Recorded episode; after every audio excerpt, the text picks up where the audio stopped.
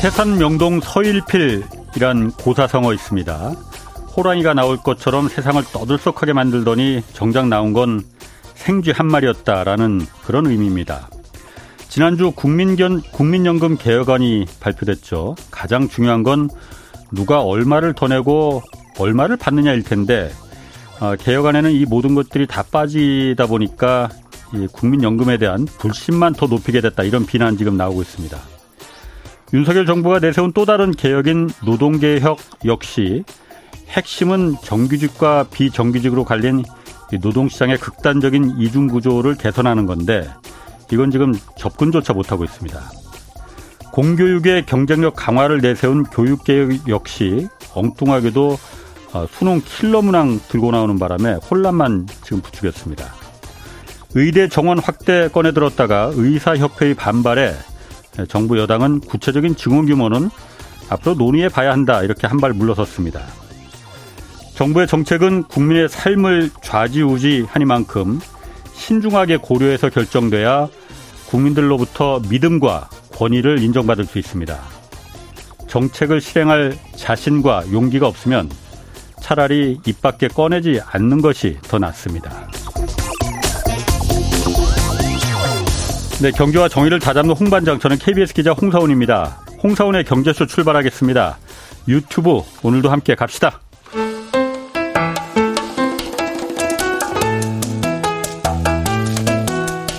대한민국 최고의 경제 전문가만 모십니다. 어렵고 지루한 경제 프로그램은 거부합니다. 유익하고 재미있는 홍사훈의 경제쇼. 네, 미국의 삼 분기 경쟁 성, 경제 성장률이 사 점 구 퍼센트를 기록했습니다. 아, 경기도 좋고 고용도 좋다 보니까 이게 경제가 미국 경제가 연착륙 갈 수 있다 이런 자신감 나오고 있습니다. 우리와도 한번 오늘 좀 비교해 보겠습니다. 김학균 신영증권 리서치 센터장 나오셨습니다. 안녕하세요. 네, 안녕하십니까. 센터장님 참 오랜만에 나오셨네요. 네, 몇 달 네, 만에 뵙습니다. 예. 사실 제가 이제 진행하는 경제쇼가 이번 주가 마지막입니다. 그래서 아, 센터장님은 제가 떠나기 전에 한번 꼭 모셔달라 제가 피디한테 부탁을 해서 아유. 워낙 제가 센터장님의 그 철학과 생각을 제가 좋아하고 존중하기 때문에 그래서 오늘 좀 모셨습니다. 아, 예, 영광입니다. 저야말로 먼저 어, 방송 시작하기 전에 그동안 감사했다는 말씀 좀 드리고, 자, 오늘 미국 얘기 좀, 좀 먼저 할게요. 삼 분기 네. 성장률이 일단 우리나라는 영 점 육 퍼센트 성장했잖아요. 근데 미국은 사 점 구가 이제 연율이고, 그렇습니다. 우리처럼 이제 전분기에 비해서 하면은 일 점 이 퍼센트 성장이더라고요. 그렇습니다. 우리보다 그러니까 두 배나 좋았어요. 네. 아, 이런 적 나 그렇게 많, 흔치 않은 경우 같은데 미국 같은 경우가 안정된 경제 상황이기 때문에. 자, 이렇게 크게 오른 이유가 일단 뭡니까 미국이? 아, 뭐 바이든 행정부가 전 세계 투자를 끌어들이고 있는 것도 있는데요. 예. 제 생각엔 정부가 돈을 너무 많이 쓰고 있습니다. 미국 정부가. 예, 지난 그 아. 삼 분기만 따로 집계가 되진 않았지만. 예. 지난 일 년 동안 미국이 지디피 대비 칠 퍼센트 정도 재정 적자를 냈거든요. 그렇지, 예. 그럼 칠 퍼센트라고 하는 게 감이 안 오실 텐데 글쎄요. 이게 코로나나 음. 이천팔 년 글로벌 금융 위기 정도 되면 정부가 그런 정도 이제 적자가 나오거든요. 많이 쓰니까. 네. 근데 어, 지난 일 년을 네. 생각을 해 보면 네. 미국이 뭐 일반적으로 경기가 안 좋을 땐 정부가 좀 그 돈을 많이 써서 수요를 만들고 예. 또 경기가 좋으면 정부가 좀 긴축적인 재정을 하면서 경제의 과열을 그렇죠. 좀 예. 완화시켜야 되는데 예. 뭐 지난 일 년 동안 미국 경제 좋았습니다. 예. 고용은 완전 고용이고 아, 아. 뭐 주식도 뭐 전체적으로는 괜찮았고 근데 음. 돈을 너무 많이 쓰다 보니까 예.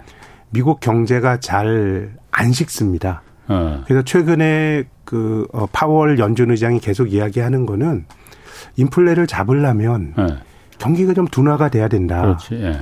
근데 이상하게 미국 경제가 안, 안 식는다라고 하는 거는 저는 미국 정부가 재정 지출을 제 생각엔 조금 과하게 경기가 예. 좋음에도 불구하고 과하게 쓰고 있는 것 같고요. 예. 그러면 이제 뭐 이렇게 생각하실 수 있겠죠. 예. 그럼 뭐 경기가 죽어야 돼? 뭐 경기도 좋고 인플레이션도 뭐 높으면 그냥 서로 어, 감내하면서 살아도 되지 않겠는가 생각하실 수 있겠지만 인플레이션이 가라앉지 않으면 네. 금리가 높게 유지가 됩니다. 네, 물가가 안 낮아지니까. 안 낮아지니까요. 어? 어, 어. 그럼 금리가 높게 유지가 되다 보면 이 자본주의 사회에서 늘 큰 위기는 어떤 계기로 빚을 낮은 금리에서 많이 냈던 사람이 예. 뭐 빚을 못 갚을 때 이제 위기가 생깁니다. 이천팔 년 미국의 서브프라임 위기도 본질적으로 그런 거고요. 예. 우리나라 카드 위기도 그런 그렇지. 거거든요. 예. 그런 거라 그러면 경제가 좋아서 금리가 높다. 경제가 좋은 삼, 경제 좋은 거제 산물의 고금리는 뭐가 나쁜 거냐라고 말할 수 있겠지만 예. 고금리가 지속이 되면 부, 부채에서 탈이 날 수 있기 때문에 음. 심각한 경제 음. 위기가 생길 수 있는 거거든요. 예. 그래서 저는 바이든 행정부의 과욕이 음. 중앙은행의 긴축의 효과까지 지금 상쇄하고 있다고 봅니다. 중앙은행 금리를 막 올리면서 수요야 좀 둔화가 되라. 그래서 좀 물가를 잡자라고 하는데 반대편에서 정부가 계속 돈을 쓰면서 수요를 만들어내다 보니까 네. 중앙은행이 지난 이 년 동안 공격적으로 금리를 올린 효과도 어느 정도는 좀 희석이 되는. 음. 그래서 인플레이션을 결과적으로 저는 바이든 행정부의 과욕이 인플레이션을 지속시키고 있다라고 생각합니다. 그럼 지금 그 성장률이 연, 그 분기, 전 분기에 비해서 일 점 이 퍼센트 미국 경제가 성장한 게 네. 이것도 굉장히 우리보다 두 배나 지금 성장률이 그럼요. 높은 거잖아요. 네. 그럼 정부의 재정 지출이 큰 역할을 했다 이겁니까? 그럼요. 지난 일 년 보면 어. 제가 어, 생각해 보면 어, 성장률의 사십 퍼센트 이상은 정부 재정 적자로 성장을 했다고 생각합니다. 아니, 그러면. 네. 가뜩이나 지금 돈풀 그 인플레 때문에 물가 상승 때문에 돈을 걷어들여야 될 시점인데 네. 미국 정부는 일 점 일 퍼센트 분, 지난 분기에 비해서 일 점 이 퍼센트나 이렇게 성장이 좋고 고용도 좋고 이런데 네. 뭐 하러 그렇게 돈을 많이 썼어요 그러면? 음, 왜 돈을 많이 써요? 이제 민주당은 어떻게 보면 저는 뭐 미국 정부의 네. 재정 지출이 네. 규범이나 가치 지향적으로 보면 이제 민주당은 시장에만 맡겨두는 것보다 네. 시장은 불안정하니까 우리가 네. 좀 정부가 개입해서 시장의 불안정성을 완화시켜야 된다는 철학을 이제 가지고 있지 않습니까? 예. 그래서 지금 하는 게 인프라 투자, 예. 또 친환경 투자, 예. 막 이제 이런 일이 벌어지는 거거든요. 예. 그러다 보니까 굉장히 자기들은 하고 싶은 어떻게 보면 이제 미국의 진보주의자들은 예. 어, 자기들의 로망을 마음껏 이제 펼치고 있는 것인데 예. 그 지출 자체가 오르냐 그러냐에 대해서는 다른 뭐 논란을 음. 할 수 있다고 보는데 음. 다만 이제 순환적인 경기 사이클 또 인플레이션이 심한 상황에서의 어떤 정부 지출 이런 걸 생각하면 예. 결과적으로 인플레이션을 자극하는 것 같고요. 저는 예. 미국에서 이런 일이 벌어진 게 코로나 때문이라고 보는데요. 음. 이 코로나 때 보조금을 왕창 지급했던 게 예. 민주당이 아니라 트럼프 행정부 때보다 돈을 굉장히 많이 줬거든요. 예. 그래서 미국이 뭔가 정부가 돈을 쓰는 거에 대한 제어 장치가 음. 저는 상당히 좀 훼손이 된 거 아닌가. 라고 생각합니다. 뭐 저는 그 지출이 헛된 것이다라고 주장하고 싶은 생각은 없습니다만은 예. 적어도 인플레이션을 잡고 경기를 어느 정도 좀 둔화시켜야 되는 국면에서 예. 정부가 좀 돈을 과하게 쓰고 있다라고 하는 지적은 할 수 있을 것 같습니다. 어. 그런데 지금 미국 정부가 미국 그 지금 장기 국채 금리가 네. 막 오 퍼센트 넘고 막 이렇게 마지노선 넘고 막 이런 것도 네. 그 이유가 어, 미국 정부가 지금 돈을 너무 많이 쓰기 때문에 네. 국채를 계속 찍어낼 거기 때문에 네. 저국채에 대해서 의심을 하는 거잖아요. 네. 네. 그래서 이제 국채에 대한 신뢰도가 흔들흔들하고 그건 결국 달러 패권을 미국 가장 핵심이긴 달러를 갖다 흔들흔들 위협하는 상황인데 네. 그런 상황에서도 지금 미국 정부가 그러면 그걸 감내하면서까지 네.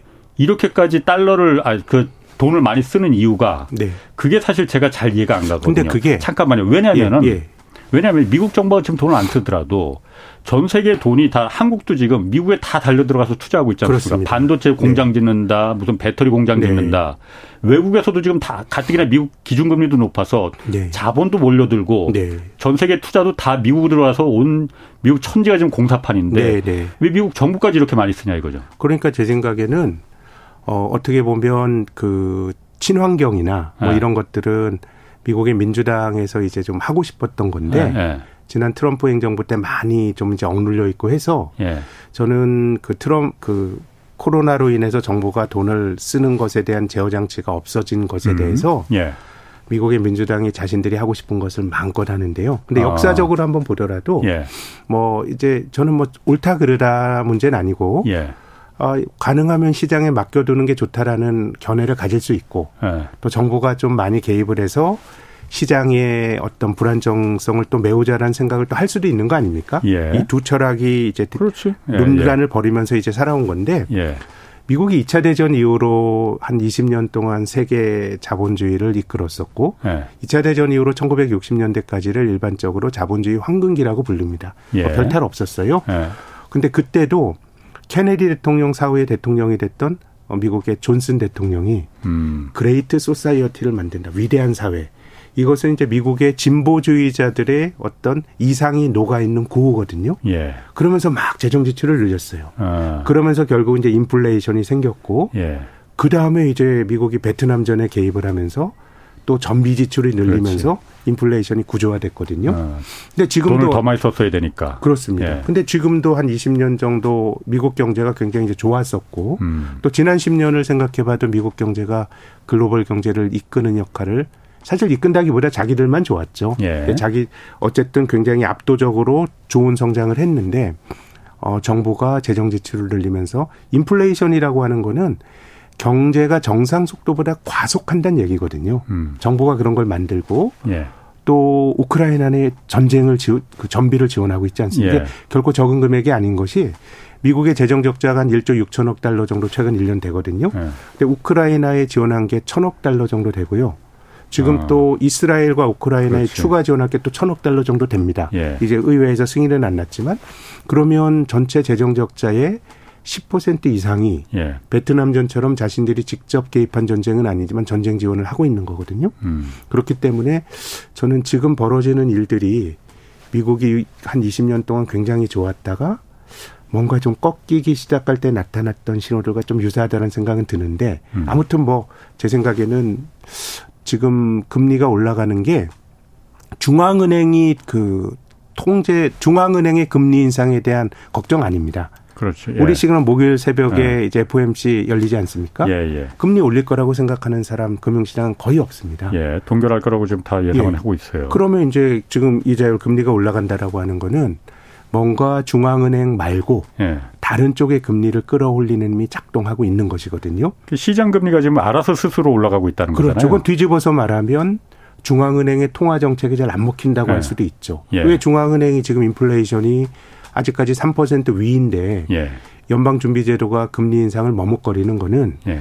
여기서 금리가 올라가면 뭔가 탈이 날 거다라고 하는 걱정을 하는 겁니다. 예. 우리나라 한국은행이 미국보다 금리가 낮아진 음. 한미 금리가 역전이 된 아주 불편한 상황임에도 불구하고 예. 이월부터 금리를 계속 동결했던 이유는 예. 우리가 금리를 올리게 되면 여기서 뭐 가계부채 문제라든가 어, 문제가 취약할 수 있기 때문에 금리를 못 올리는 건데 예. 저는 미국의 중앙은행들도 그런 생각을 지금 하고 있는 것 같거든요. 예. 미국도 지금 은행들이 예.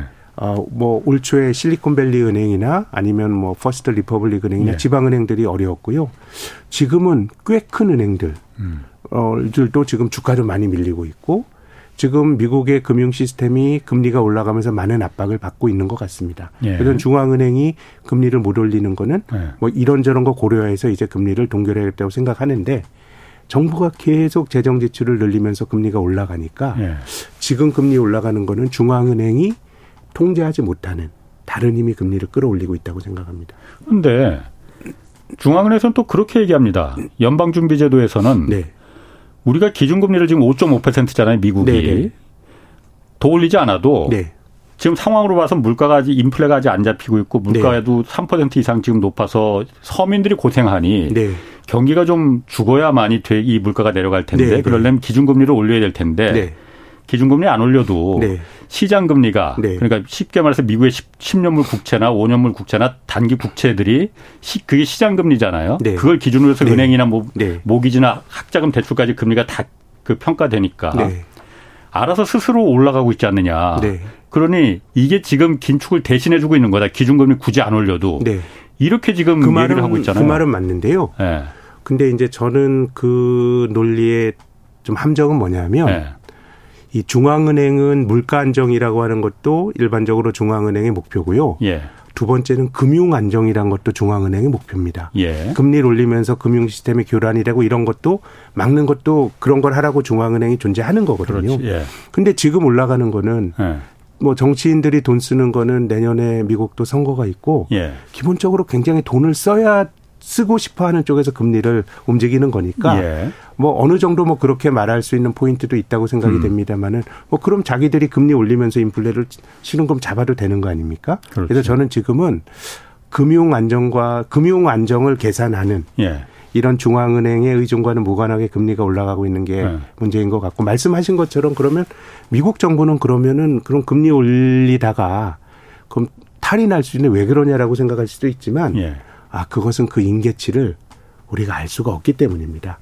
미국 십 년짜리 금리가 사 점 오 퍼센트에서 뭐가 터질지 예. 오 퍼센트에서 터질지 음. 오 점 오 그게 알 수 없으니까 예. 지금 관성대로 가는 것이고요. 예. 그래서 저는 어, 중앙은행과 무관하게 정부의 재정 폭주와 조금 제어되지 음. 않는 듯한 시장 금리의 급등 이런 예. 것들이 어, 조금은 저는 불안한 느낌이 듭니다. 아, 그러니까 그 시장 금리가 그러면은 지금 누구는 그리고 오 퍼센트가 마지노선이다. 이거 이상 올라가면 못 견디다 이렇게 말하는 사람도 있고 누구는 네. 지금 육 퍼센트 올라갈 가능성이 넘어갈 가능성이 있다 이렇게 말하는 사람들도 있거든요. 네. 그러면 이게 지금 기준금 주, 그 미국의 중앙은행인 연방준비제도 그 통화 정책하고 완전히 상관없이 그냥 지 혼자 다른 여러 가지 요인에 따라서 올라가는 거잖아요. 네. 그러니까 뭐 아까 말씀하신 대로 미국이 돈을 지금 너무 많이 쓰고 있어서 그거에 대해서 의심을 가니까는 저거 괜히 잘못 국채 잘못 샀다가는 쫄딱 망해. 네. 이런 불안감이 들 수 있으니까는 국채 금리가 계속 올라가는 거잖아요. 네. 그러면은 기준금리라는 게 사실 그게 미국만 그런 게 아니고 지금 한국도 마찬가지잖아요. 한국도 그렇죠. 예. 그럼 기준금 근본적으로 네. 뭐 제가 바보 같은 질문일지 모르겠지만은 기준금리가 그럼 뭐터로 필요합니까 그러면은? 그러니까 통상은 네. 지금 지금과 같은 일이 자주 발생하지 않습니다. 이제 중앙은행이 금리를 올리면 예. 시장 금리도 중앙은행이 어떻게 행동하냐를 보면서 예. 시장 금리가 이걸 반영해서 결정이 되는 건데 음. 근데 지금은 말씀드린 것처럼 지디피의 칠 퍼센트 정도 예. 재정을 쓰는 정부의 힘이 존재하다 보니까 아. 뭔가 이제 그런 균형이 통제 장치가 예, 없어졌다 이거죠. 통상적으로 중앙은행이 영향을 예. 미쳤던 균형이 예. 미국은 정부가 돈을 너무 쓰면서 예. 좀 깨어진 듯한 그런 느낌은 듭니다. 아니 그러면은 또 한 네. 가지 의문이 네. 어차피 기, 중앙은행이 기준금리 올리든 말든 알아서 시중, 시장금리는 지금 올라가고 있, 지들이 알아서 그냥 올라갔다 내려갔다 하고 있는데 네. 좀 경고성 차원에서라도 중앙은행이 네. 올리면 더, 더 올릴래 하고 실제로 올려버리면 안 되는 겁니까? 그러면 이제 자기들이 그러니까 중앙은행이 아. 그럼 시장이 어느, 좀 겁먹을 거 아니에요. 그러니까 그런 어떤 어느 정도 금리가 이상적인 금리인지 아. 이런 걸 이제 중립금리라고 하거든요. 예. 이건 이제 인플레이션도 적당히 잡고 심각한 경기 후퇴도 발생시키지 않는 예. 아주 이상적인 금리를 중립금리라고 하는데 예. 이 파월 의장이 올해 초에 연설에서 말한 것처럼 중립금리는 중앙은행도 알 수가 없다고 음. 말합니다. 이제 금리를 예. 우리가 올려보면서 예. 주식처럼 미 경제 미래를 반영하는 주가의 선행적 반응도 보고 예. 실물 경제 지표의 반응도 보고 하면서 예. 사후적으로 아, 이 정도가 중립금리야라고 음. 판단을 하는 건데 예.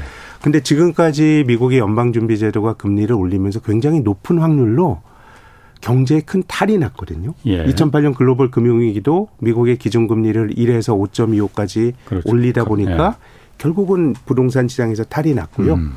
또 팔십 년대 초의 고금리는 뭐 미국 경제도 엄청난 뭐 경기 후퇴를 했지만 중앙 어 중남미 국가들이 국가 부도가 났고 예. 그래서 팔십 년대 이후로 중앙은행이 금리를 올렸던 게 이번을 제하면 여섯 번이 금리를 올린 긴축을 음. 했는데요. 예.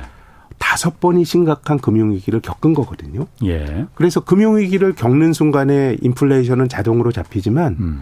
그러면 뭐 인플레이션 잡는 의미가 없지 않습니까? 예. 너무 금융 위기라는 게 치료해야 될 비용이 많이 들어가니까. 그래서 저는 미국의 연방준비제도도 미국 금융 시스템에 걸리는 과부하 음. 이런 걸 봐서 자기들이 금리를 올리면 안 되겠다라는 생각을 분명히 좀 하고 있는 것 같고요. 예. 근데 이제 다른 쪽의 힘이 존재를 하는 거기 때문에 예. 제 생각에는 앞으로 예상이 되는 중앙은행가들의 행동은 예. 이제 금리를 올렸을 때 부작용이 있기 때문에 근데 인플레이션 삼 퍼센트보다 위란 말입니다. 음. 그러면 중앙은행가들은 말로 예. 구두로 실제 금리는 못 올리더라도 구두로 우리가 인플레 보면 더 심각하면 올릴 수 있을 거라고 견제군 날리겠지만 저는 이미 연준이 생각하는 중립금리에 대한 판단은 그들이 내리고 있는 것 같고요. 예. 그래서 지금 금융시장에서는 중앙은행의 금리 인상이 끝났다. 지난 예. 칠월로. 예. 십일월 동결, 음. 십이월 동결, 뭐 내년에도 계속 동결하다가 뭐 한 뭐 오월 정도의 금리 인하 정도.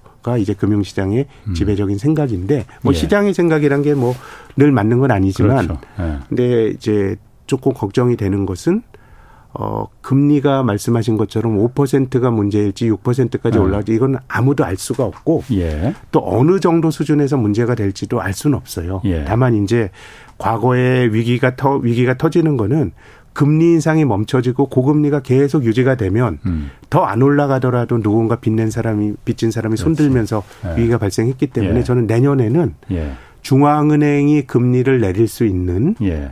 어떤 약간의 그 선택의 여유를 갖는 게 되게 중요할 것 같은데요. 근데 지금처럼 금리가 유지가 되면 연준의 금리 인상은 멈춰졌다고 하더라도 정부가 돈 쓰면서 인플레 안 떨어지고 그러면 금리를 낮추기가 되게 힘들어질 것 같고요. 예. 그럼 우리나라 같은 경우도 미국보다 한국의 경기가 안 좋은 게 맞는데 예. 한국은행이 미국 연방준비제도보다 먼저 금리를 낮출 수 있을까요? 지금 올리는 걸 따라서 못 올리는 거는 어느 정도 공감이 가지만 예. 미국이 금리가 금리차가 이렇게 벌어졌는데 예. 미국이 금리를 안 낮추는데 한국이 선제적으로 낮춘다? 예. 그럼 저는 지금 미국의 인플레가 안 떨어지고 고금리가 장기화되고 이런 것들이 따지고 보면 예. 한국은행의 정책의 유연성도 많이 낮추는 거고요. 음, 예. 그래서 저는 뭐 파월 의장이 말한 것처럼 미국 경제가 좀 질서 있게 예. 좀 둔화되는 게 좋은데 예. 근데 사실 경기 둔화라는 것도 우리 기대가 그렇지 예. 뭐 질서 있게까지는 아니겠습니다만 아무튼 음. 경제가 적당히 둔화가 되는 게 글로벌 경제 균형을 위해서는 굉장히 필요한데 미국이 좀 너무 뜨겁다라는 게 제 생각에는 글로벌 경제에 많은 불균형을 만들고 있다고 봅니다. 미국도 잘못하면 아. 탈날 수 있다고 봅니다. 미국도? 네. 미국은 지금 경제가 이, 이 정도 상태라면 연착륙 가능할 수 있다라고 지금 계속 말들이 나오는데. 근데 이거는 착륙이 아닙니다. 지금 음. 어, 삼 분기에 미국과 같은 나라가 연 그 전분기 비 예. 어, 사 점 뭐 사 점 구 퍼센트 사 점 구죠. 예. 근데 이거는 이제 연간 환산한 예. 거기 때문에 삼 분기만의 성장률은 일 점 이거든요. 예. 근데 미국 경제의 그것도 장, 대단한 거죠. 참 그렇죠. 어. 한국보다 두 배나 높아 지금. 예, 성장률이 두 배나 높죠. 예. 경제 규모는 이십 배가 넘는데. 예. 그리고 미국 경제의 잠재 성장률을 통상 뭐 한 일 점 칠, 일 점 팔 퍼센트 정도로 추정하거든요. 예. 그럼 일 년에 그 나라 경제가 성장하는 경상적인 정상 속도 일 점 팔인데 예. 한 분기에 일 점 이 성장한 어. 거니까 이건 착륙이 없는 겁니다. 예, 이건 뭐 연착륙, 경착륙을 떠나서 너무 어. 뜨거운 거죠. 어, 아직도. 그런데 뜨겁다라고 하는 것도 작년부터 중앙은행이 거의 제로 금리에서부터 금리를 어.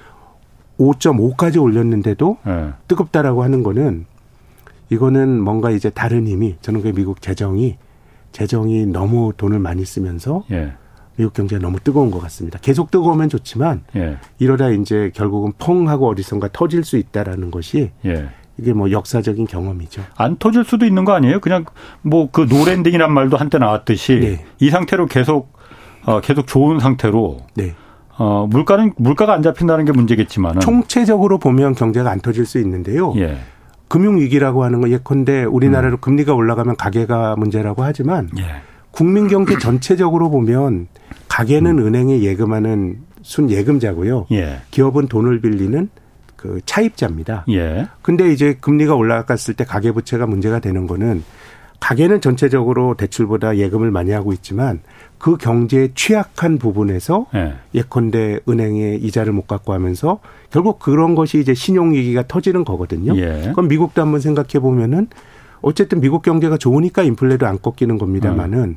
지금 미국의 부동산 예. 또 앞서 말씀드렸던 미국의 은행 음. 이런 것들이 고금리의 풀에 그 압박을 다 지고 있는 거거든요. 예.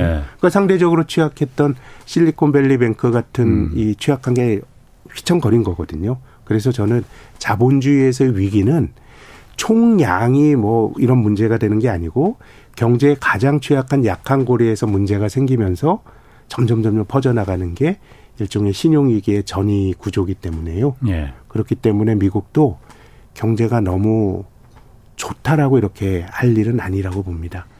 지금은 좋지만 부채가 네. 아까 말씀드린 미국의 은행. 예. 뭐 저는 뭐 주가라고 하는 게 이 뭐 늘 정답은 아니지만 에스 앤 피 오백 지수가 지난주 초까지 예. 연평균 뭐 최근에 조정을 받으러 한 십 퍼센트 올랐습니다. 예. 근데 미국의 은행 업종 지수는 한 이십오 퍼센트 정도 조정을 받았습니다. 예. 그럼 이 괴리라고 하는 게 결국은 주식 시장으로 보면 야, 이 은행 섹터가 지금 금리 때문에 많이 억눌리고 있어라고 음. 하는 걸 보여주고 음. 있는 거거든요. 예. 그래서 이천팔 년도에도 어, 글로벌 금융위기가 나기 직전에 은행주 주가가 먼저 선행적으로 떨어졌던 적이 있습니다. 물론 음. 이게 뭐 위기가 날 거냐 단정적으로 난다 이런 말을 할 수는 없습니다. 예. 그럼 어떻게 알겠습니까? 음. 다만 뭔가 고금리가 취약한 쪽을 계속 억누르고 있고 금리를 올리고 재정 지출을 늘려가지고 경제에 탈을 내고 싶은 중앙은행이나 음. 정부는 없지만 예. 이러다가 굉장히 높은 확률로 탈이 났기 때문에 아.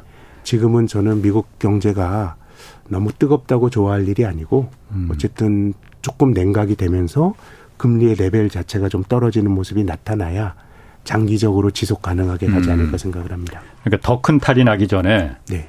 지금 조금 약한 탈을 좀 만들어야 된다. 그래야만이 큰 탈을 면할 수 있다. 그 네. 얘기를 경기가 그러니까. 조금 순환적으로 좀 아. 둔화가 돼야 되는데요. 네. 그러면은 아까도 잠깐 말씀하셨지만 미국도 이런 고금리를 견딜 수 있겠냐 그 잠깐 의심스럽다는 얘기하셨잖아요. 네. 어, 미국이 어쨌든 이런 장기적 고금리가 네. 단기적으로 뭐 이렇게 벌써 왜 그 작년만 해도 월가에서는 올해 뭐 하반기 뭐 여름 뭐 이때 금리 인하로 돌아설 네. 거다 그런 뭐 기대들을 많이 했었잖아요. 네. 그 당시에는 우리가 그걸 분석이라고 생각했었는데 이제 보니까 희망과 기대가 섞인 거였었잖아요. 네. 그리고 어, 그, 아닌가? 막, 막 부끄러워지는데요. 전망하는 사람으로서. 아니 뭐 예. 어, 그러게 조금 부끄러우셔도 네. 괜찮습니다. 그러면은 그게 완전히 틀렸고 지금 아까 말씀하셨던 대로 내년 뭐 오월 뭐 하반기 그때 또 얘기 나오지만은 네. 그것도 그때 가봐야 알고 네. 지금 시장금리 국채금리 시장금리로 봐서는 상당 기간 이게 오래 갈 거라는 걸 지금 시장금리들이 말해주는 거잖아요. 그렇습니다. 미국도 그래서 이걸 그 오랜 기간의 고금리를 갖다가 가계와 기업들이 버틸 수가 있겠느냐. 네. 한국이 더 문제잖아요. 사실 한국도 어, 국내 가계부채 사실 이게 뭐 미국, 미국은 뭐 정부부채 뭐 얘기하지만 우리는 가계부채가 네. 지금 잔뜩 물려있기 때문에 이게 뭐 전임 정부가 뭐 이거 다 키워놓은 거다. 이 뭐 서로 니 탓 내 탓 지금 하지만은 어쨌든 지금도 계속 늘어나고 있단 말이에요. 특히 네. 부동산 관련 주택담보대출 중심으로 해서 지금 계속 늘어나고 있잖아요. 이렇게 고금리가 내년에 꼭 다시 금리 인하가 아니고 네. 아까 말씀하셨듯이 한국은행이 먼저 내릴 수 있겠느냐 미국보다. 네. 그거 제가 봐도 간땡이가 그렇게 크지 않은 이상 못 내릴 것 같은데 네. 그럼 버틸 수 있습니까 그러면? 그러니까 지금은 어. 그래도 미국이 아까 정부가 돈을 많이 쓰는 것도 있지만은 예. 최근에 미국 경제지표에서 좋은 건 투자가 예. 이게 어떻게 보면 글로벌 밸류체인을 자기들 입맛에 맞게 막 재편을 어, 하고 그렇, 해서 예. 들어오니까 그렇죠. 그래도 미국은 좀 버틸 수가 있는데 아, 음. 기축통화국인 미국의 금리가 올라간다라고 하는 건 전 세계에 예. 많은 스트레스를 줍니다. 그렇죠. 일단 금리가 올라가면 미국 미국 안전자산인 음. 미국 국채 사면 오 퍼센트 이자를 주는데 예. 우리나라 종합주가지수 한 십 년 전에도 이천이었습니다. 예. 그럼 지금 한 이천삼백 하니까 십 년 동안 연평균 오 퍼센트 못 올랐거든요. 예. 위험자산인 주식이 뭐 연평균 한 이, 삼 퍼센트 한국은 올랐는데 예. 안전자산인 미국의 금리, 국채금리가 십 년째 오 퍼센트 한다 그러면 이 자체가 글로벌 금융 환경을 매우 조금 이제 옥죄는 거고요. 예. 그리고 또 이제 환율까지 예. 미국 금리가 뭐 가파르게 올라가니까 미국 돈인 달러 가치가 또 강해지면 예. 미국 밖의 나라의 그 자산들은 뭐 상대적인 자국 통화가 약해지니까 매력도가 떨어지는 거거든요. 예. 이제 그러다 보니까 저는 저는 지금 미국도 미국도 결국은 이렇게 고금리가 유지가 되면 어디서 좀 삐그덕거릴 수 있다라는 걱정이 되는데 음. 어쨌든 미국보다 좀 펀더멘탈이 좀 약한 나라들, 예. 기초 체력이 약한 나라들이 더 큰 부담을 지고 있다고 봐요. 중국 같은 것도 전 대표적이라고 보는데요. 예. 어쨌든 올 여름, 올 가을부터 미국 금리가 막 올라가고 할 때 예. 중국 인민은행이 경기 보양책을 쓸 때 예. 어, 많은 시장 참여자들이 아, 왜 이렇게 찔끔찔끔하지? 저는 그거는 위안화가 약한 것 말고는 음. 다른 이유가 없다고 봅니다. 예. 예, 뭐 인민은행 금리를 많이 낮추게 되면 그렇잖아도 지금 음. 위안화가 약해서 걱정인데 위안화가 더 약해질 수 있거든요. 예. 그렇기 때문에 기축통화국인 미국의 금리와 아니면은 달러 가치는 예. 다른 나라에 더 큰 영향을 주는데 예. 지금도 뭐 그런 형국인 것 같습니다. 미국 밖에 쪽에서 좀 탈이 날 음. 그런 가는 그런 어떤 금융 환경들이 만들어지고 있는 것이죠. 그러니까 미국 밖에 그 탈이 나는 후보 중에 하나도 이제 한국이 될 수 있는 거잖아요. 음, 저는 어 뭐 그 어 여건으로 보면 예. 뭐 우리나라 가계 부채 늘어난 속도가 늘어나고 이런 거는 맞는데, 예. 근데 가계 부채의 질이라는 걸 생각을 해보면 아. 한국은 저는 뭐 금리 올라가게 되면 서민들이 어려움 겪는 이것도 맞습니다. 예. 그렇지만은 저는 한국의 가계 부채는 한국 중산층들의 욕망이 투영됐다고 봐요. 음. 집 살라고 투자하려고. 예. 그래서 저는 이제 이자율이 높아지더라도 예. 이천팔 년도 미국의 금융위기 때처럼 예. 미국의 서브프라임 때는 너무 방만하게 대출해 줬거든요. 예. 어, 소속 없는 사람에게도 해주고 심지어 죽은 사람 명의로 대출이 나갔는데 근데 이제 한국의 경우는 이게 당장 가게가 빚을 못 갚는다라는 문제보다는 예. 이제 쓸 돈이 없는 거죠. 예. 소, 민간 소비의 만성적 정체가 나타날 것 같고 예. 한국의 문제는 제 생각에는 어, 뭐 금리도 중요한 변수가 되겠지만 이제 부동산 가격 이런 것들이 음. 가계부채에 안정성을 가늠하는 건데 예. 근데 뭐 부동산 가격이라고 뭐 계속 올라야 된다는 당위성이 있는 거 아니지 않습니까? 음흠. 오르면 떨어지는 게 자산인데 예. 그래서 뭐 구조는 뭐 취약한데 음. 당장 탈이 날 순위 앞순위가 한국이냐 예. 그거 같지는 않습니다만은 음. 아무튼 뭐 그렇다고 해서 뭐 위험받을 일은 아니라고 음. 그러면 그러니까 당장 위험하지 않고 그렇게 말씀하시는 거로 들어보면은 구조가 안 좋죠, 구조가. 어, 그렇게 네. 악성인 그 가계부채는 아닌 것 같다. 어, 어 이제 악성이라기보다 어. 규모 자체가 어. 지디피의 백 퍼센트가 넘어갔거든요. 그렇죠. 그러면은 이제 우리나라 우리가 부채가 늘더라도 소득이 늘어나면 예. 뭐 부채가 늘더라도 갚을 수 있는데 그렇죠. 예. 지금 규모가 성, 늘어나면 괜찮아요. 근데 예. 우리 성장률은 지금 계속 뭐 음. 이제 국민 소득의 불확실로 성장률을 예, 예. 보면. 성장률은 뭐 지금 가장 올해 성장률이 역대 오 위고 역대 예. 아래에서 오 위거든요. 예. 뭐 내년도 뭐 성장률 전망치가 낮아지면 이 퍼센트라 그럼 역사적으로 또 낮은 수치니까 예. 소득은 그렇게 늘어나는데 지금 우리가 그, 그 부채 절대 규모가 예. 커졌기 때문에 이거는 저는 좀 뭐 좀 줄여야 되는데 예. 이 고통을 감내하지 않고 부채를 줄일 수 있는 방법은 없습니다. 그러니까 예, 제가 물어보고 싶은 게 아까부터 네, 물어보고 싶은 네, 게 그거거든요. 네. 그래서 어떻게 하면 되는 거냐. 지금 어쨌든 한국은 가계부채는 특히 주택담보대출 중심으로 해서 지금 사실 우려스러울 정도로 네. 늘어나고 있습니다. 이걸 그러면 한국 소득이 다 커버해 줄 수 있느냐. 소득이 지금 줄어들고 아니죠. 있는데 네. 오히려 성장은 미국보다도 네. 지금 반토막이 났는데 그러면 정부의 정책이 중앙은행의 정책이 이걸 어때 나중에 충격파를 줄이려면 어떻게 해야 네, 저는 되느냐. 저는 참 정책이 참 답이 없는데요. 예컨대 네. 부동산 시장이 경착륙을 한다. 예. 그러면 그 자체로 또 아주 심각하게 우리가 얘기를 해야 될 또 예. 사안인 건 맞는데 음. 그렇다고 하더라도 우리 뭐 올해 초에 여러 가지 뭐 대규모 그 아파트 청약이 있고 할 때 예. 둔촌 주공 이런 음. 거 할 때 어, 조금 이제 그 부동산이 꺾이는 거에 대해서 꺾이는 것에 대한 부작용을 생각하는 거는 뭐 저는 뭐 당연히 고민해야 되는데 예. 너무 좀 두려움이 큰 것 같아요. 음, 과하게 했다. 예, 그런 어. 거를 계속한다 그러면 부동산에 대한 기대 심리가 계속해서 유지가 되면서 예. 부채가 변칙을 써서라도 늘어나게 되는 거거든요. 예. 그렇게 된다 그러면 저는 이게 부채 문제를 고통 없이 갈 수는 저는 없다고 봅니다. 예. 어, 그저 잘... 모르겠는데. 그러니까 고통 없이 안 가려면은 예. 예를 들어서 한국은행이 그런 기준금리 올려야 된다든지 뭐 네. 예를 들어서 아니면은 정부가 재정을 어 지금도 뭐 안 쓰고 있지만은 네. 더 쓰지 말아야 된다든지. 근데 이제 금리를 뭐. 올리면 빚이 너무 많이 늘어나니까 어. 이를테면 이제 뭐 대출의 총량 규제 네. 아예 그 특정한 목적으로 대출 받는 것 자체를 이제 규제를 좀 예. 하고 음. 또 부동산에 음. 대한 규제도. 어, 실은 뭐 올 초에 여러 가지 규제 완화나 뭐 이런 것들이 예. 있었던 거 사실이거든요. 예. 뭐 저는 그런 것들이 부채를 늘렸다라고 봅니다. 음. 뭐 안 그래도 어, 어느 정도는 이제 예. 너무 두려운 거죠. 예. 예, 이게 이게 꺾였을 때 두려움이 예. 있는데 뭐 모든 경제 정책이나 경제 효과라는 게 늘 예. 상반된 관계가 있기 때문에 예, 예. 지금은 음. 어쨌든 부채 관리를 부채 관리를 잘하지 않으면 저는 예, 앞으로 한국 경제가 좀 뭐 민간 소비가 좋아지기도 네. 힘들고요. 예. 그러니까 말씀하신 대로 그냥 이건 제 생각입니다. 그 그냥 제 생각이니까 비웃으셔도 괜찮아요. 부채 관리가 지금 이거 답이 없다. 그리고 계속 늘어난다. 그러고 성장이 지금 줄어드니 소득을 좀 높여주면 부채가 늘어나도 이걸 커버해 줄 수 있는데 그럼 부채가 늘어나는 건 방, 지금 방법이 딱히 지금 묘안이 떠오르지 않으니 그럼 소득을 늘려주거나 성장을 키우는 거.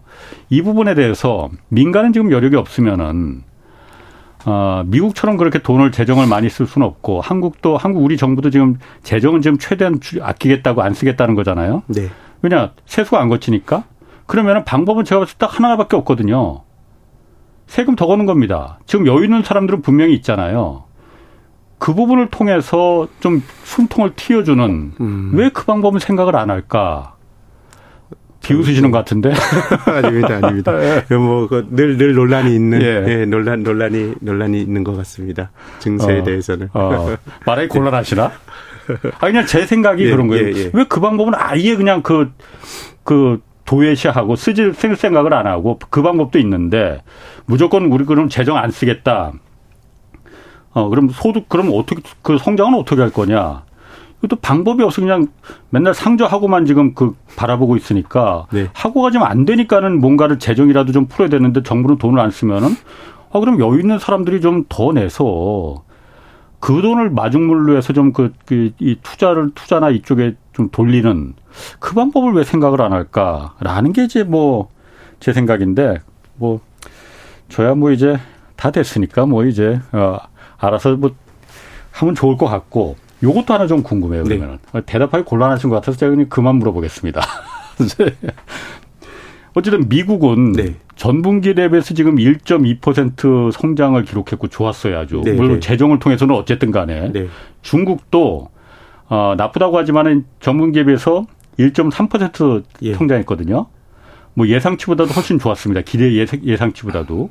그럼 우리가 수출하는 나라가 다 우린 수출 주도형 국가니까 미국, 중국인데 이 두 나라가 이렇게 성장이 좋은데 왜 우리는 영 점 육 퍼센트 그 반토막이 날까? 네.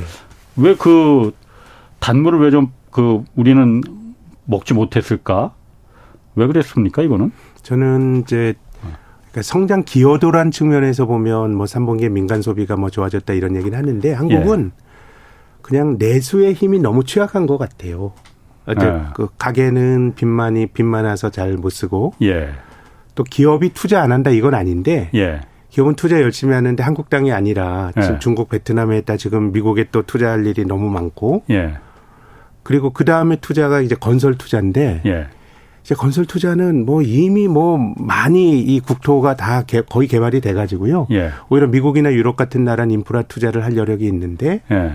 어 뭐 지금 한국 같은 경우 비교적 새로운 새 인프라거든요. 예. 그러니까 이제 이 여력도 별로 없고. 예. 그래서 실은, 어, 박근혜 정권 그 사, 어, 후반부부터 예. 한국은 재정, 예. 정부가 재정이 성장을 많이 끌어올렸고요. 예. 또 수출이 아주 좋을 때 또 그 끌어올렸는데 예. 지금은 뭐 지금 우리 정부 보수 정부의 정체성이 결국은 뭐 이거를 재정 건전성에 더 포커싱을 맞추는 거니까 예. 뭔가 내수 쪽에서 민간 소비나 음. 설비 투자나 건설 투자나 재정 지출이나 이게 좀 막혀 있다 보니까 뭔가 성장을 할 일이 수출이 생각보다 빵하고 터지지 않으면은 뭔가 성장 자체가 좀 하기 힘든 구조로 좀 가는 것 같고요. 이것은 이제 음. 근데 수출이라고 하는 건 우리가 컨트롤할 수가 없는 건데 앞서 예. 말씀하신 것처럼 대미 수출은 되게 좋은데요.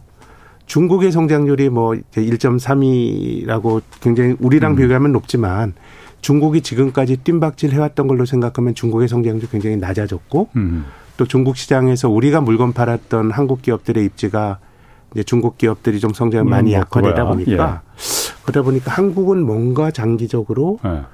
내수 쪽에서 성장을 끌어올릴 만한 힘이 별로 없다라고 하는 게 뭐 이번 삼 분기뿐만 아니라 뭐 구조적으로 좀 한국 경제의 딜레마라고 봐야죠. 아니 우리나라 내수야 뭐 사실 광복 이후에 내수가 뭐 좋았던 적이 언제 있습니까? 내수에서 기대를 해서 한 적이보다는 주로 우리는 수출이었잖아요, 다. 어 아닙니다. 우리나라가 네. 무역 수지 적자가 적자에서 사실 벗어난 게 아주 예. 뭐 한 한 이십 한 사, 오 년의 역사고요. 네. 우리나라가 기본적으로 이제 무역 쪽도 수출은 그렇지만 수입을 많이 해서 적자가 많이 났고. 예.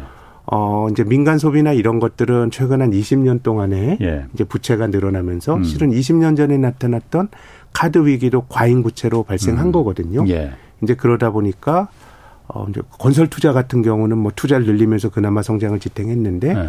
이제 그런 쪽은 할 여력이 없다 보니까 예. 제 생각에는 최근에 한 십오 년 정도가 예. 아, 내수의 힘이 상당히 좀 약해지기 시작했던 게 음. 최근 한 십오 년 정도의 그래요. 역사인 것 같습니다. 음. 그러면 우리는 이제 그 그럼 지금 내수의 힘이 약해졌고 어, 수출도 좀 수출이 좀 그 거기서 그 해야 되는데 수출이 좀 안 되고 그러면은 이게 그러면 우리만 그런 거냐? 일본은 또 괜찮잖아요. 물론 독일은 좀 안 좋다고 하는데 네. 유럽은. 우리하고 상황이 비슷한 일본이나 대만은 좋은 거 아니에요? 아니요. 대만이 한국보다 더 안 좋습니다. 그래요? 올해 대만의 음. 성장률 전망치가 올 초에 음. 한 일 퍼센트 후반 정도였는데 예. 영 점 구 퍼센트까지 떨어졌고요. 아. 독일은 뭐 올해 성장률 전망치가 역성장이고요. 예. 또 비슷한 나라가 베트남입니다. 예. 아. 베트남은 성장률 전망치의 절대치는 오 퍼센트인데 예. 올 초에 뭐 한 팔, 구 퍼센트 성장할 거라고 봤던 거에 비하면 눈높이가 예. 많이 낮아졌거든요. 음. 그렇게 본다 그럼 지금 벌어지고 있는 일은 음. 이 나라들의 공통점이 제조업 강국이고 수출로 예. 먹고 사는 나라들인데 어, 제조업의 밸류체인을 기존의 안정적인 구조가 미중 간의 갈등에서 흔들리면서 받는 영향이 있고요. 예. 또 어, 수출도 특히 그 중국 수출이 중요한 나라들인데 대만과 예. 독일 같은 경우는 그러니까 어, 지금은, 지금 이제 겪고 있는 음. 모습은 한국만의 특수한 현상이라기보다는 저는 공통적인? 대만과 독일도 비슷한 음. 좀 모습을 보여주고 있습니다. 그렇군요. 그리고 또 하나 변수가 지금 일본이라고들 많이 하더라고요. 그러니까 지금 어쨌든 그 금융시장에 또 다른 변수가 지금 지금 봐야 될 거는 미국 연방준비제도가 아니고 네. 일본 중앙은행의 움직임을 지금 봐야 된다. 네네네. 오늘도 보니까는 그 엔화 환율이 뭐 마지노선이 이제 달러당 백오십 엔이라고 하는데 거의 근접했어요. 그리고 네. 일본도 지금 십 년물 국채금리 여기는 일본은 중앙은행을 통제를 하잖아요. 장기 네. 시장금리까지도. 그런데 네. 그 일 점 영 퍼센트, 일 퍼센트까지만 허용을 하겠다고 했는데 거의 이것도 영 점 팔구인가? 영 점 팔구 퍼센트까지 턱밑까지 지금 치워 올라갔고 네. 일본 통화 정책이 네. 어, 앞으로 이걸 방어하기 위해서 엔화 환율도 방어하기 위해서 또 장기 국채 그 수익률도 방어하기 위해서 미국 국채를 다시 한번 대량 매도할 가능성이 있다. 그럼 전 세계 금융시장이 다시 한번 또 이것 때문에 출렁거릴 수 있다. 그런 얘기도 나오고 네. 또 일본이 전격적으로 지금 일본은 아직 긴축으로 도, 완전히 돌아선 건 아니잖아요. 네, 기준금리는 네. 아직 마이너스입니다. 네. 이걸 전 전격적으로 긴축으로 돌아설 수도 있다. 그러면 그때부터 진짜 금융시장에 큰 충격이 올 수 있다라고 얘기를 분석들을 많이 내놓던데 네. 예, 일본이 좀 지속 가능하지 않은 쪽으로 예. 어, 지금 엔달러 환율이 백오십 엔 정도 된다 그러면 이거는 도요타가 도요타 자동차 같은 음. 기업에겐 좋지만은 예. 수출 기업에는 일본의 국민들에겐 너무 힘든 일입니다. 한번 생각해 보시면. 예. 예. 지금 달러 가치가 실질, 아, 엔화 가치가 이제 종합적인 뭐 실질 실효 환율이라 그래서 뭐 다른 나라의 물가 이런 거 감안하면 음. 어, 우리나라가 최근 한 삼 년 동안에 어, 그 원화 가치가 한 이 퍼센트 정도 절하가 됐어요. 예. 우리가 원 달러 환율은 훨씬 더 절하가 됐는데 예. 다른 나라 통화도 달러 대비 약하다 보니까 원화가 한 이 퍼센트 절하가 됐는데 음. 엔화는 삼십일 퍼센트 절하가 됐습니다. 오, 엄청나네요. 국민들 어. 입장에서는 네. 이제 해외 여행도 잘 못 가는 거예요. 네. 그리고 미국의 그 만약에 미국 국채를 산다 그러면 오 퍼센트 이자를 받는데 음. 일본 중앙은행이 억지로 그 일드 커브 컨트롤이라고 하는 그 금리 통제를 해가지고 네. 이제 이제 최근에 올라가야 이제 뭐 영 퍼센트 후반이니까 네. 이게 너무 이해관계 비대칭이 큰 것 같고요. 네. 그래서 일본 그 비오제이 중 일본은행 같은 데서 나오는 얘기를 보면. 네. 일본인들의 자본 탈주. 네. 일본 사람들이 비교적 유순하고 그렇지만 네. 이게 경제적으로 말이 안 되는 거예요. 음. 그래서 제가 어, 지지난주에 일본 출장을 갔다 왔는데 네. 일본의 증권회사들이 한국 금융회사들이 그러듯이 미국 국채에 투자하세요. 막 이런 거 합리적 선택이거든요. 음. 뭐 환에서 어, 그러니까 환에서 깨지고 금리에서 깨져왔기 때문에 그래서 전 미국에서는 이제 일본에서는 가계의 어떤 그 대탈주. 이런 것들을 일본은행이 좀 걱정을 하는 것 같고 그래서 제 느낌으로는 이제는 엔화 가치가 더 떨어지는 거, 엔달러 환율이 더 올라가는 거에 대해서도 이게 일본의 이해관계와 저는 맞지는 음. 않는 것 같고요. 예. 그렇기 때문에 일본이 미국 국채를 어, 뭐 얼마나 팔진 모르겠습니다만은 음. 최대한 미국 국채를 사는 힘이 약해지는 건 맞는 것 같고요. 예. 뭐 지금 중국은 계속해서 팔고 있지 않습니까? 예. 동북아시아의 경상수지 흑자국들이 미국의 국채를 사줬는데 그럼 미국 국채를 그럼 지금 누가 사고 있을까 봤더니 미국의 헤지 펀드들이 사고 있어요. 미국 국채, 국채를? 예. 근데 예. 예. 그 결국은 누군가는 미국 정부가 채권을 아. 사야 되잖아요. 그런데 예. 제가 여기서 짧게 이 말씀드릴 수는 아. 없습니다만은 헤지 그 펀드들이 잡고 있는 포지션이 예. 장기적으로 미국 국채를 들고 가는 포지션이 아닙니다. 차익 거래라 그래가지고 매우 음. 단기적인 위험한 포지션을 잡고 있어서 예. 그래서 저는 지금 이제 미국에 문제가 생긴다 그러면 국채가 아주 장기적으로 얼마나 올라갈지 모르겠습니다만은 일시적으로 국채 시장의 수급이 흔들릴 가능성은 있기 때문에 예. 뭐 저는 동북아 국가들이 미국 국채를 덜 사는 건 그런 점에서 좀 잠재적인 불안 요인이 이제 전 되고 음. 있다고 봅니다. 그러니까, 일, 어, 말씀하세요. 그러니까 국채 같은 건 너무 많이 어. 지금 저는 지금 안 된다고 봅니다. 예, 어. 바이든 행정부가. 어. 시간이 없어갖고 그건 더 이상 못 물어보겠고 일, 그럼 이거 이게 궁금하니까 일본이 만약 예를 들어서 뭐 올해가 원래는 올해가 될 가능성도 있다고 했는데 전향적으로 전격적으로 어, 뭐 십 년물 국채 뭐 이렇게 그 조그만 그 긴축만 돌아서는 게 아니고 기준금리 자체를 아예 지금 마이너스 금리에서 네. 이제 영 퍼센트 아닌 플러스로다가 돌린다. 네. 왜냐하면 일본의 지금 물가 상승률도 만만치 않게 지금 네. 올랐거든요. 네. 일본 국민들이 힘들어하니까 네. 일본 국민들이 서민들이 힘들어하면 정권이 넘어가 버릴 수 있으니 네. 만약 그렇게 되면은 무슨 일이 벌어지는 겁니까? 근데, 우리한테 무슨 영향이 있는 건지. 근데 저는 일본이 네. 그렇게 되면 재정이 너무 힘들 것 같습니다. 일본의 음. 지디피 대비 재정 적자가 한 이백육십 퍼센트 되는 거 아닙니까? 예. 근데 지금 여기서 이자율이 높아진다 그러면 재정이 감당하지 예, 못하기 아. 때문에 아, 일본이 아. 어떻게 보면 인위적으로 저금리를 유지한 거거든요. 예, 예. 어, 그렇기 때문에 이제 국민 일본이 뭔가 그렇게 파격적인 정책을 쓰기에도 예. 재정에서의 부담이 굉장히 크기 때문에 예. 저는 일본 중앙은행이 그런 파격을 어, 인플레로 잡고 국민들의 예. 민생고를 해결하기 위해서 그런 파격을 쓸 수 있는 어떤 어, 음. 운신의 폭이 넓지 않다고 봅니다. 일본은 계속 눈치 보면서 저는. 그럼 물가 올라도 그냥 참고 살아라 이렇게. 일본은 이제 디플레이션으로 너무 고생을 했기 때문에 예. 기시다가 말한 것처럼 이제는 어, 기업들에게 예. 좀 임금 올려줘라고 어. 하는 다분히 좌파적인 정책을 예. 써나갈 가능성이 있죠. 아니 그러니까 디플레 디플레 워낙 오랜 기간 동안에 그 익숙해지다 보니까 네. 물가가 이렇게 미국이나 한국보다도 사실 덜 올랐잖아요. 네, 그런데도 네. 그 충격이 훨씬 더 클 거 아니에요. 일본 일반 국민들이 느끼는 충격은. 네. 그걸 갖다 그냥 감내해라. 감내해야죠. 왜냐하면 디플레 기대 심리가 있을 때는 네. 물가가 떨어질 거란 기대감을 갖게 되면 네. 그 나라 경제에서의 미덕은 안 하는 게 버는 것이다거든요. 네. 지금 소비를 미루고 내가 돈을 들고 있으면 디플레는 예. 돈의 가치가 높아지는 거니까 예.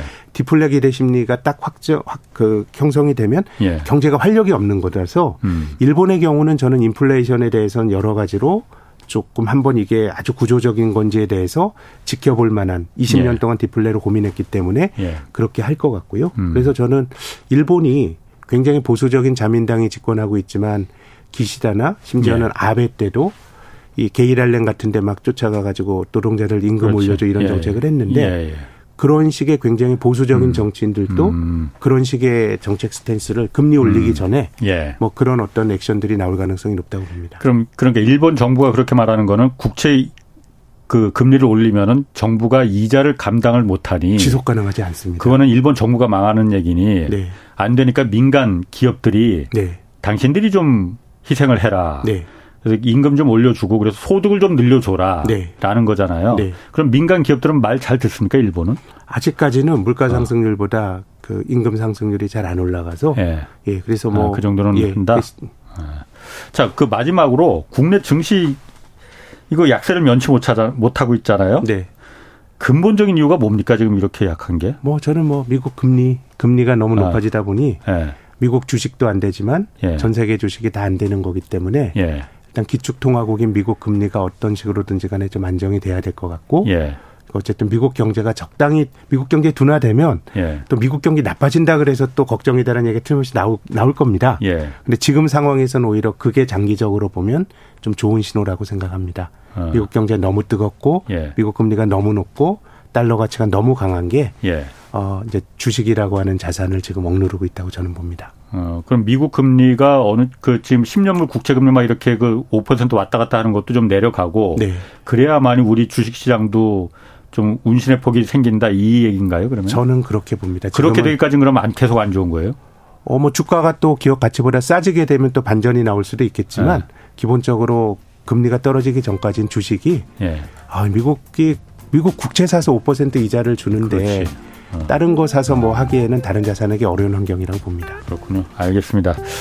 김학균 신영증권 리서치센터장이었습니다. 그동안 고맙습니다. 예, 저도 감사했습니다.